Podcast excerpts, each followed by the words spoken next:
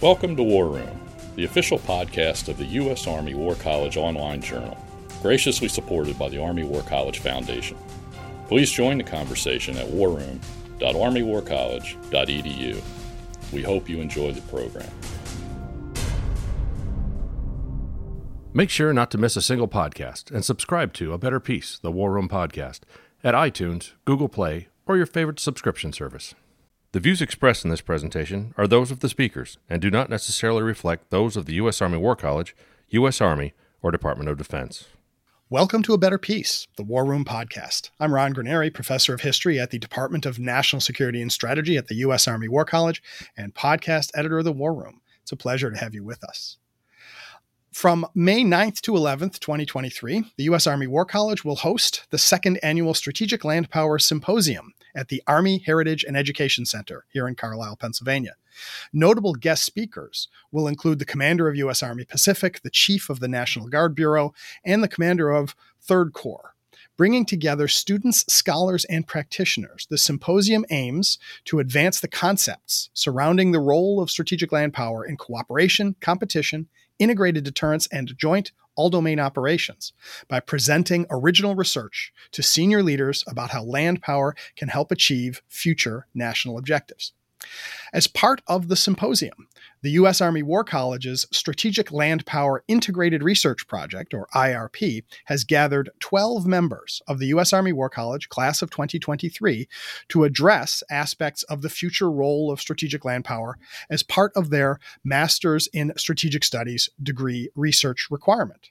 They will make presentations on a wide range of topics, and to amplify their work, A Better Peace has organized multiple podcast sessions with those students to discuss their projects, their relationship to the Strategic Land Power Symposium, and possible implications for the future of U.S. security policy. This is the third of those sessions, and today's topic is protection, broadly conceived, with Lieutenant Colonel Jennifer Hunt, Lieutenant Colonel Matt Inglis, and Lieutenant Colonel Lillian Woodington. Lieutenant Colonel Jennifer Hunt is the Deputy G6 for the Florida Army National Guard. She formerly commanded the 146th Expeditionary Signal Battalion, where she deployed in support of Operation Enduring Freedom and Operation Spartan Shield from March 2020 to January 2021. Lieutenant Colonel Matthew Inglis is an air defense artillery officer after graduating from the U.S. Army War College this spring, he will serve as the G357 for the Fires Center of Excellence in support of the training, modernization, and advancement of field artillery and air defense artillery efforts. And finally, Lieutenant Colonel Lillian Woodington is a U.S. Army active duty military police officer and resident student here at the U.S. Army War College. Her previous assignment was as battalion commander in the 1st Cavalry Division, and she is returning to Fort Hood, Texas this summer as the 3rd Armored Corps Provost Marshal. So we had all better be on our best behavior. Welcome to a better peace, colleagues. So, I wanted to give each of you a chance to summarize your research projects before we get into the conversation. And um, because I am at heart unimaginative, I've decided simply to go in alphabetical order um, for all of you. So, I was going to ask you, Jennifer Hunt, if you would like to go first. Sure. Good morning, Ron. Good morning, team. Uh, again, my name is Jennifer Hunt, and my research really centered on protection gaps in the cyber domain, uh, specifically concerning the defense of state and local government and critical infrastructure from cyber attacks. So, you know, I, I, think it's no secret that the People's Republic of China, uh, Russia, and Iran are all increasingly using the cyber domain to launch attacks in the gray zone against U.S. national interest and to really to compete below the threshold of war. Um, these efforts by the PRC and other state and non state actors are progressively targeting entities outside the Department of Defense, including U.S., federal, state, tribal, and territorial governments, private companies, um, and critical infrastructure sectors located in the states. And while our national strategic guidance response plans and the creation of US Cybercom have all improved our ability to respond to cyber attacks at the federal level, there really remains a capability gap regarding the protection of state and local governments and critical infrastructure at the state level. Um, my paper more or less assessed how the National Guard specifically is uniquely positioned to fill cyber capability gaps in the Homeland's defense and serve as the Department of Defense's lead in all state and local related cyber attacks. My study really evaluated the current domestic cyber threat, uh, the history and capabilities of the current DoD cyber forces, national response efforts, the National Guard as a force enabler, um, and it took a look at the personnel training and doctrine changes that really are required to take place in order to use the National Guard as the lead agency in all cyber homeland defense efforts. The key findings that I came across, some would be no surprise to most, is that cyber attacks against the state and local government and specifically critical infrastructure are, are on the rise. I think in 2022, there were over 2,000 cyber attacks reported to the FBI, and over 36% of those impacted critical infrastructure. Also, in a 2022 uh, report that Microsoft Digital Defense did, they essentially claimed that cyber attacks targeting critical infrastructure worldwide jumped from 20% of all nation state attacks to 40%. One of the other findings is that Cybercom, um, with the 133 cyber mission force teams that they have, while they have an enormous amount of talent, they really lack the, the manning required as well as flexible authorities to support offensive and defensive cyberspace operations while simultaneously defending strategic assets here at the homeland. And then leaning forward and defending critical infrastructure at the state and local level as required or laid out in kind of the National Cyber Incident Response Plan, as well as the 2018 cybersecurity strategy. This is really apparent when we look at entering into large scale combat operations where we, as the US, may have to defend multiple fronts, including the homeland, and where China might take that opportunity to really perform attacks against the homeland. Some of the other um, findings were essentially that the national cyber frameworks that we have out there currently, like the National Cyber Incident Response Plan, they're all very federal centric. And their approach doesn't integrate state and local governors' authorities. And they really gloss over the capabilities and response roles that the DoD has, as well as the National Guard cyber forces. And then, really, lastly, the biggest thing that I pulled out of this is that the National Guard's proximity and their relationships, their existing relationships with state and local government, um, with and also with critical infrastructure in their state, as well as their familiarity and integration with the Federal Emergency Management um, Agency and the National Response Framework, which we're very familiar with with regards to working on state disasters. Um, and their flexibility in both manning and authorizations really make them the ideal a DoD first responder for all state and local cyber attacks. And it's something that I think we need to take advantage of in the future. Great. Thanks, Jennifer. That's a that's a, that's a great start. A lot of good questions will will come from that, and we'll get back to that in the discussion. Um, so now to you, Matt Inglis.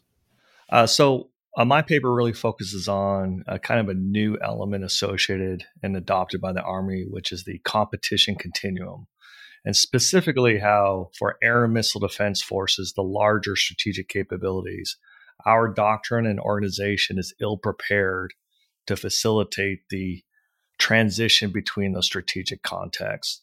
Um, during my research, and really kind of one of the things I found is for air missile defense forces, we kind of overlook our importance to our ability to support uh, the joint forces deterrence posture and then how that conflicts and kind of takes away from our ability to employ deception efforts in order to increase the survivability. So, um, part of my key findings, of course, is the ADA doctrine and the ADA organization doesn't really capture this nuanced capability uh, or this nuanced uh, element that should be. So, the Army states for a competition uh, to be successful in that, we want to deter enemy action then that's a key thing. In crisis, uh, specifically a military crisis, success is you know to de-escalate uh, those tensions and return to a level of competition from some point of strategic advantage. And then even if we transition to armed conflict at the you know the failure of deterrence, um, we want to defeat the enemy forces and then return to a posture of credible deterrence. And I think air missile defense uh, forces have a key element within that. Specifically, with their perception as a highly escalatory uh, element. You know, the introduction of a a Patriot system into Ukraine is viewed very highly escalatory, which could, depending on when it's employed, increase uh, tensions in the region instead of the de-escalation. So, some of the findings I have is um, our organizations lack uh, the ability to really kind of understand how we could support de- uh, deterrence And then also, how do we assure our allies during those lower strategic? We saw in the Middle East uh, when Saudi Arabia was attacked in 2019, our efforts to assure Saudi Arabia and really all the Gulf Cooperation Council partners uh, was a huge draw on the air missile defense forces that were just not organized to support. In crisis, really, we should be preparing for ability to deceive the enemy, uh, but we lack the equipment and the skills to employ that.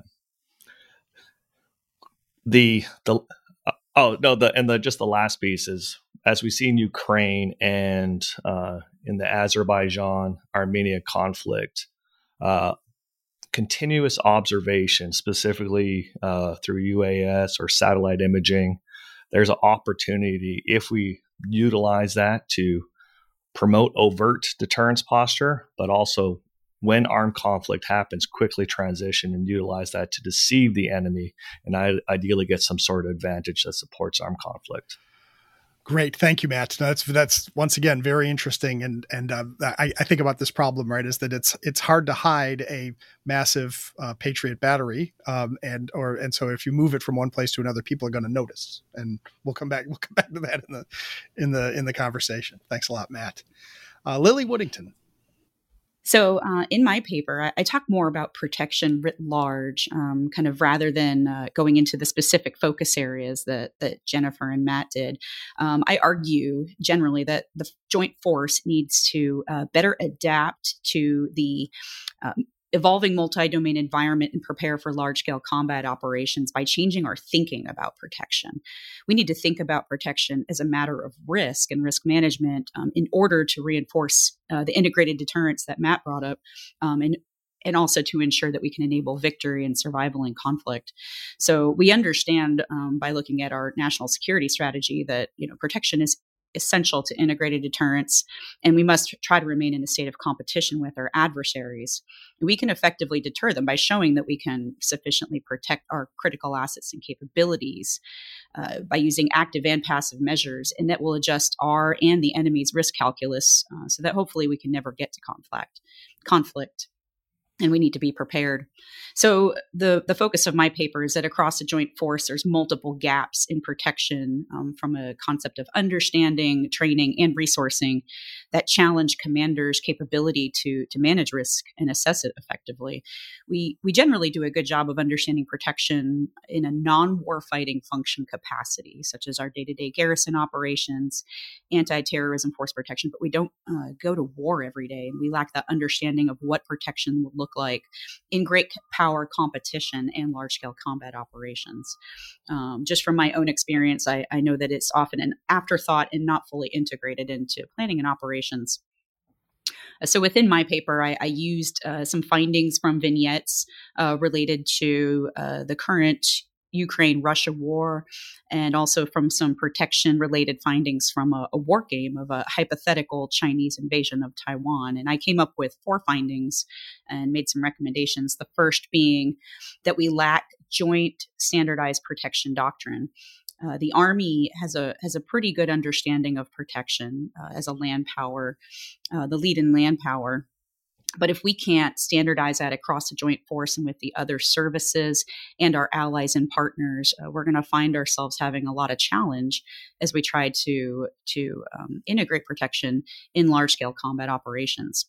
Uh, we must come up with a, a joint concept for protection in order to to have that common understanding across the, the joint force and our allies and partners, um, reconciling it uh, through all the services and, and, working together to achieve that unity, unity of effort um, to fully integrate. Now, the second finding I came up with uh, was basically the complexity of all the layered threats across multiple domains and large scale combat operations makes it challenging for commanders to um, un- truly issue clear risk guidance to subordinates and integrate a protection prioritization into decision making. You can't protect everything all the time, everywhere, and, and that's a challenge. And so commanders have to understand how they can better surge windows of protection and layer effects in time and space uh, to protect effectively in a contested environment.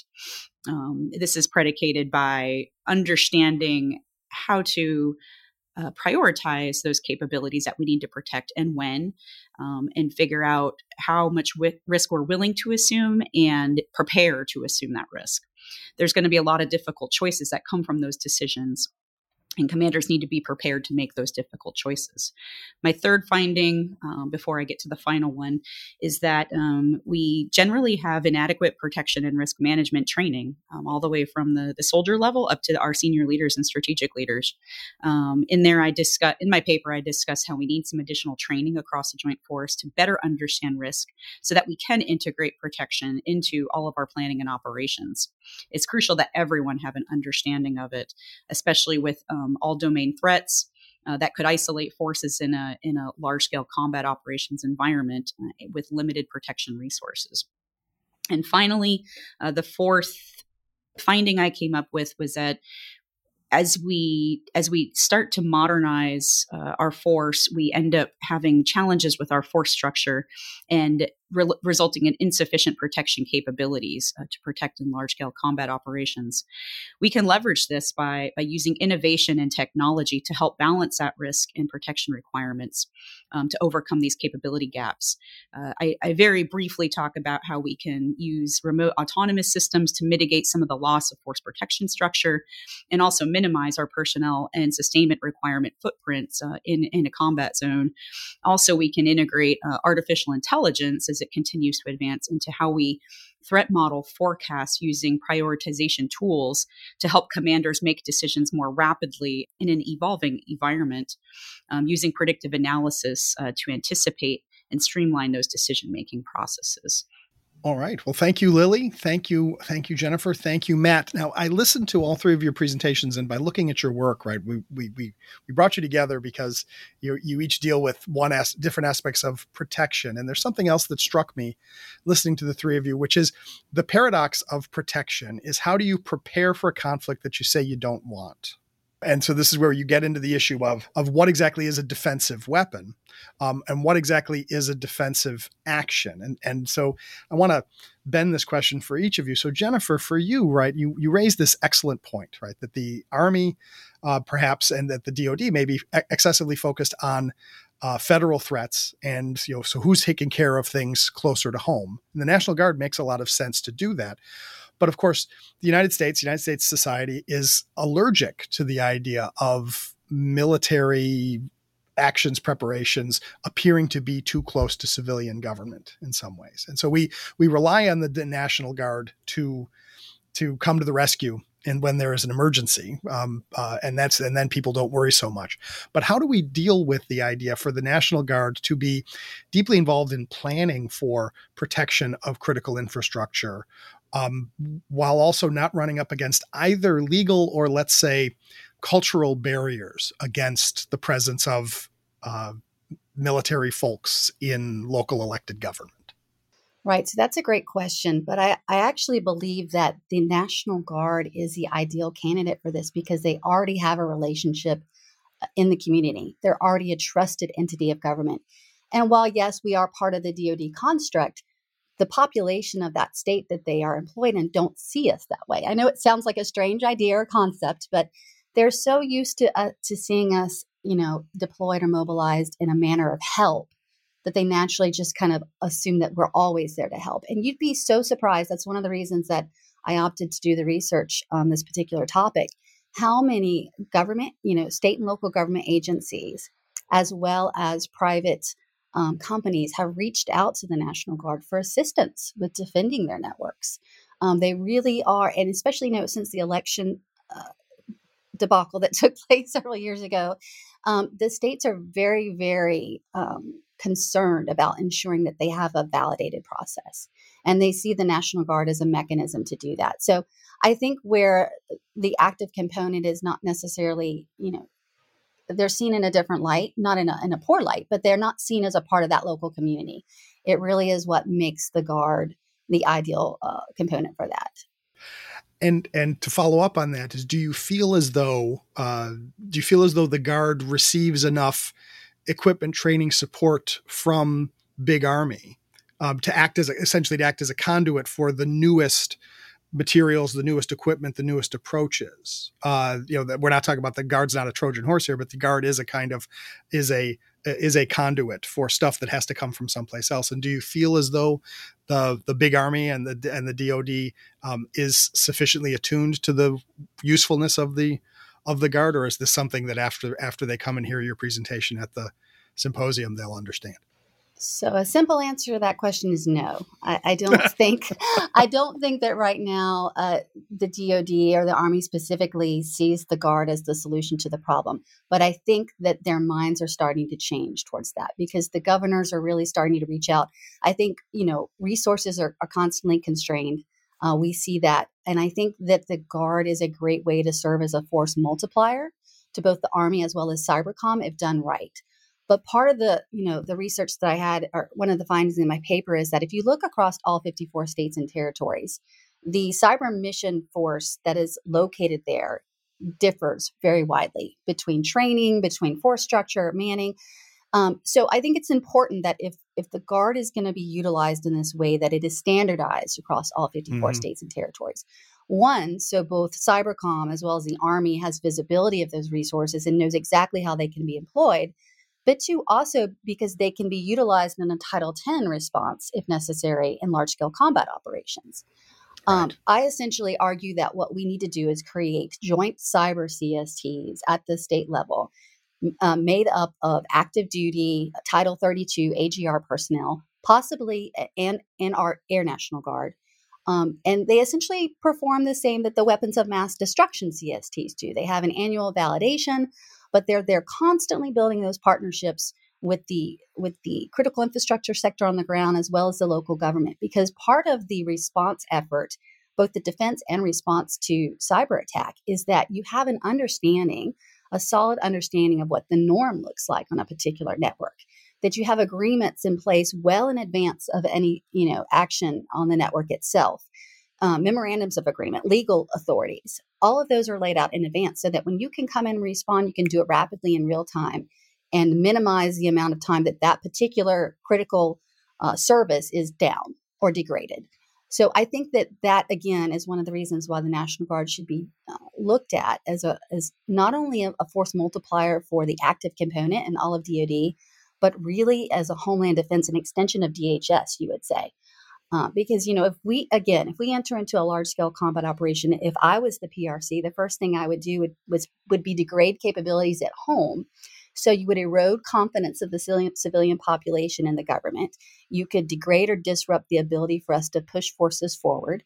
Um, you know take out communications. I mean i would really strike fear in the hearts of the american population and one way to do that is by taking out critical infrastructure such as 5g capability um, sure. So that's just my thoughts on that. That's right. That's legit. And so CST is that is that crisis support team or combat support team? Civil support team. civil support team. See, yeah. that's right for our for our audience out there. Thanks so much, Jennifer. Well, and Matt, um, you know, a flip side of this is, and, and you alluded to this, and we talked about it, right? Is that how do you how do you both deter conflict by by having the equipment in place that will let an adversary know that they shouldn't try something because the equipment is in place to stop it? How do you deter while also assuring your allies? So sometimes you assure your allies by by by bringing the equipment and with great uh, fanfare say, "Look what we've brought to protect you. You are protected. You are assured." Um, but in a way that doesn't appear to be uh, escalatory or threatening or challenging. We know how the we know how the Chinese felt about uh, theater high altitude area defense in South Korea. We know how the Russians felt about um, uh, anti or miss, ballistic missile defense in Eastern Europe. So how how do we do this? How do we deter, assure, and not escalate? So yeah, it's kind of uh, really a challenge for the Army and the Air Missile Defense Forces for the last 20 years. Uh, the Middle East is by far the best example. We've had uh, U.S. has maintained Air Missile Defense Forces uh, since 2008 uh, throughout the Gulf Cooperation Council uh, as they those countries gain their own capability. So really, being present uh, is kind of a key thing before escalation. So a sustained presence through either military engagement, exercises, or at least what Air Missile Defense Forces, the most deployed rotational forces in the Army, is constant rotational deployments to support uh, those partners. If we are constantly there during competition phase, of the competition context, then that should not be escalatory. The introduction of new capabilities once tensions rise, that becomes challenging. Mm-hmm. Uh, the other capability uh, that the U.S. has done is really through our foreign military sales is get these partner nations to build or to buy similar capability.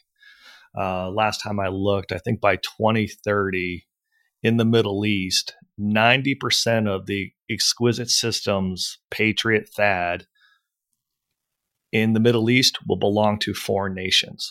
So really we could assure our allies by how can they effectively employ their systems to defend their own capability with us. And then when we need, how do we integrate our capabilities in support of each other? So during competition and maybe even crisis, if we balance with us physically being there to defend and support versus how do we make sure and support their ability to defend and support themselves.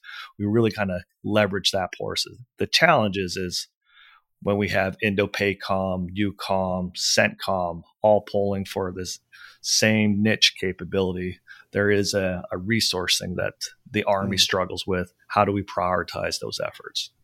Right? Which we and we, we're seeing this happen right now with uh, both training and supplying, say, the Ukrainians with appropriate uh, missile defense and other forms of defense. Absolutely, no, not necessarily providing our capability to support Ukraine, but how do we right. support their ability to effectively defend themselves? Right. Right. There's a challenge. All right. Thanks, Matt. And so, Lily, this goes back to the training issue that you brought up in your in, among the the the, your key findings, right? Your interesting one about how do we get uh, how do we get people prepared for def- for protection at a higher level than they're going to be doing in their routine life. And I think about this in your experience, both working on this project, but also your experience as a military uh, in military police, right?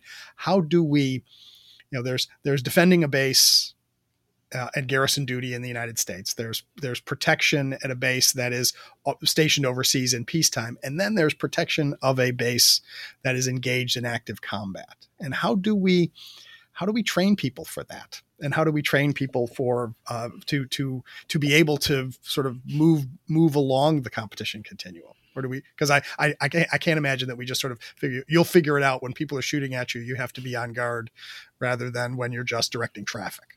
Yeah, no, that's a great question, Ron, and and I wish I knew the answer.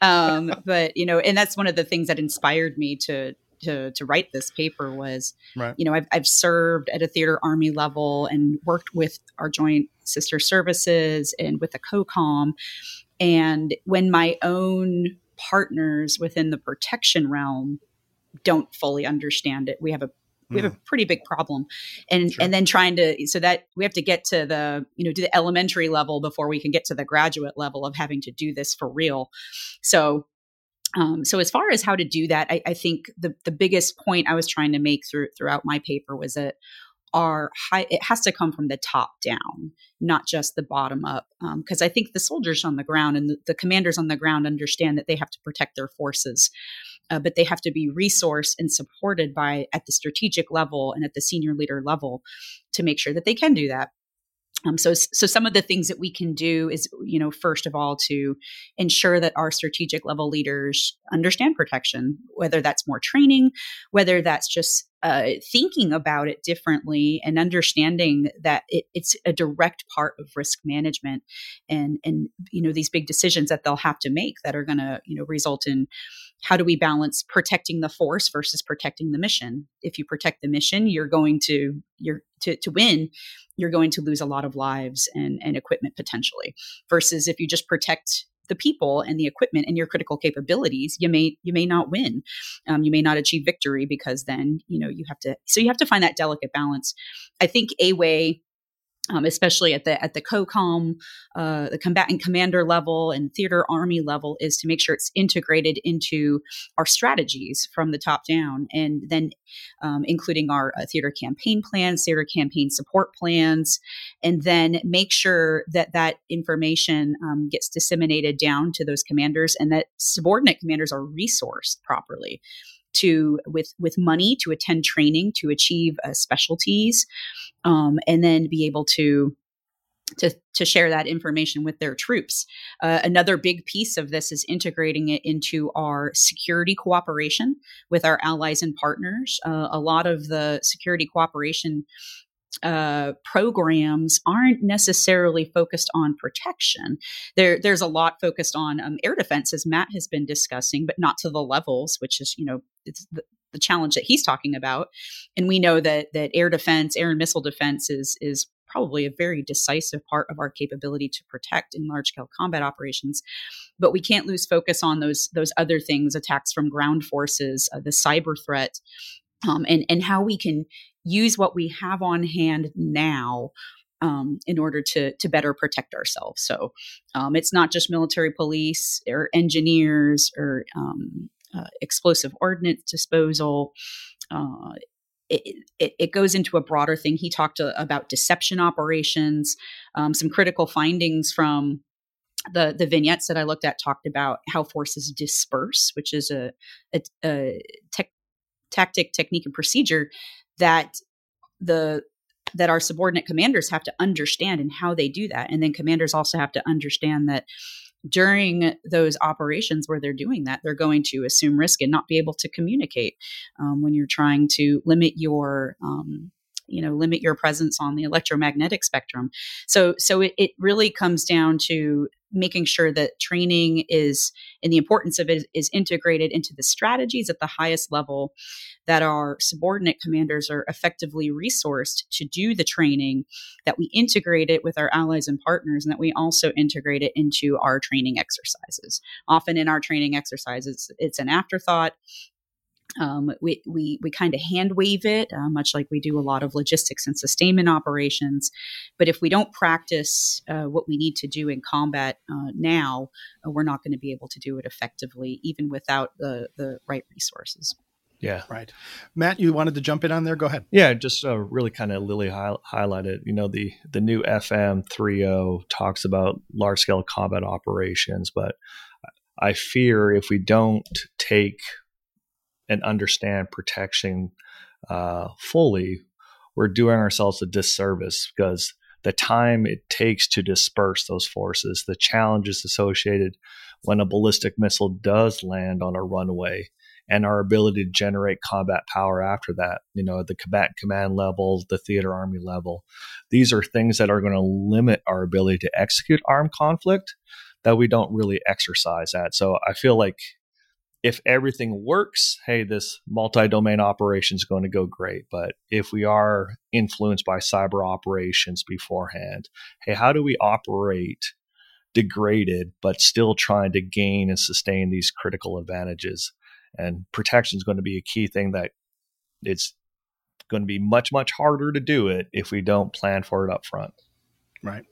I mean, this is this of course is a is an excellent observation overall, and we are just we are almost out of time. But I wanted to ask all three of you uh, a question about how working on this particular project in the integrated research project. Right? Everybody's got to do a research project at the War College, right? So let the, the world know that. And you chose to do it to do yours within this uh, integrated research project. But um, what led you to do this, and how has it affected both your understanding of the topic that you chose, but also how has it affected your your larger academic experience here at the War College? I want to start with you, Jennifer Hunt.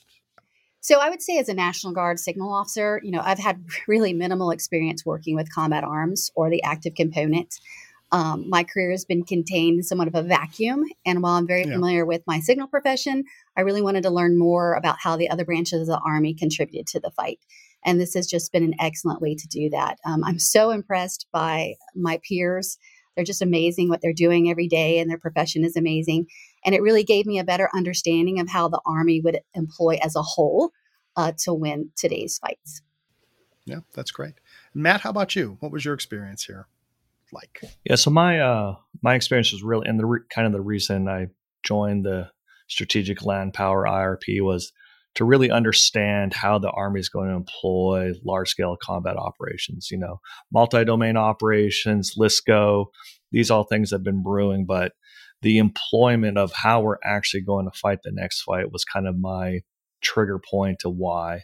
And then once we got in, similarly, like we have field artillerymen, National Guard reservists, kind of the the nuanced conversations that we had um, of the different elements associated with how to effectively employ land power kind of shaped this part. Kind of funneled in to the air missile defense piece, just based being an air defense officer, uh, but really how the the synergy associated with the conversation that we had in class is one of the key things that I took away. Outstanding. And Lily, how about you? Your experience in the IRP and at the War College broadly? Uh, so, so I think the IRP when we first got here, I didn't really know what to expect, but I liked the concept of how the this group research project enabled me to you know develop additional relationships with my peers um, and instructors outside of my basic seminar um, who in, who share like a common passion, I guess, to address some of the concerns that were posed to the group by our senior leaders uh, related to land power, and then to be able to to focus on a research uh, to focus my research on something that could then be shared at a at a symposium of uh, senior leaders. I thought that was really important for me to to have something that's kind of all tied together and nested. And I, I really learned, like Jennifer said, I've learned a lot from my peers uh, and our faculty uh, how it's related into the War College curriculum. Uh, per your question, I, I think it nested very well. Actually, most of our courses we're focused on things that we discussed uh, during strategic land power uh, classes, but we went into further depth, and it was really a great experience getting to to hear from the experts and, and course authors uh, their take on different. Uh, uh, you know different scenarios be able to ask them specific questions related to our research that we were doing and i found that that really as i as i went along and, and did my research it fit into every course that that we uh, that we did here at the War College. We talked about national security strategy and integrated deterrence.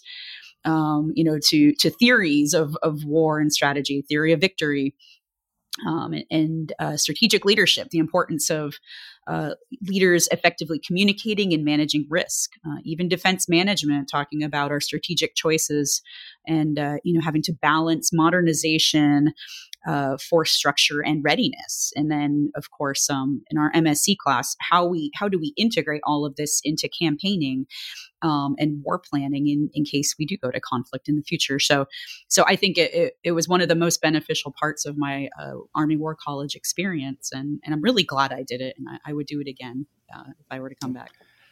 Outstanding. That's the way we, we do want people after they finish their year here at the War College to think that it was uh, it was worth doing and that they might have to they might do it again, even though they might not want to read I don't know Clausewitz again. I guess that's that's a that, that's a, a an acquired taste.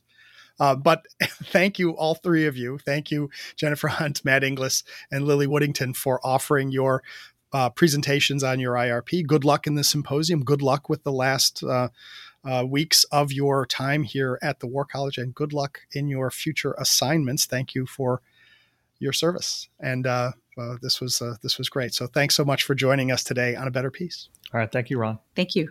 And thanks to all of you for listening in. Please send us your comments on this program and all the programs. Uh, send us your suggestions for future programs. We're always interested in hearing from you. Please take a moment to subscribe to A Better Peace on your podcatcher of choice, because after all, who wouldn't want to be better prepared by being subscribed to a Better Peace? And after you have subscribed to a Better Peace, then you should rate and review this podcast on your podcatcher of choice because that's how more people can find out about it so we can spread the word. We're always interested in widening the community for conversations like this one. And even though this conversation is over, we thank you and we welcome you to the next one. And so until next time, from the War Room, I'm Ron Granieri.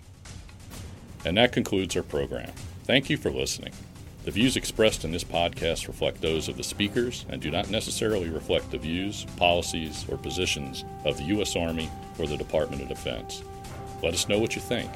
Provide us your feedback, comments, or suggestions through our webpage at warroom.armywarcollege.edu and have a great day.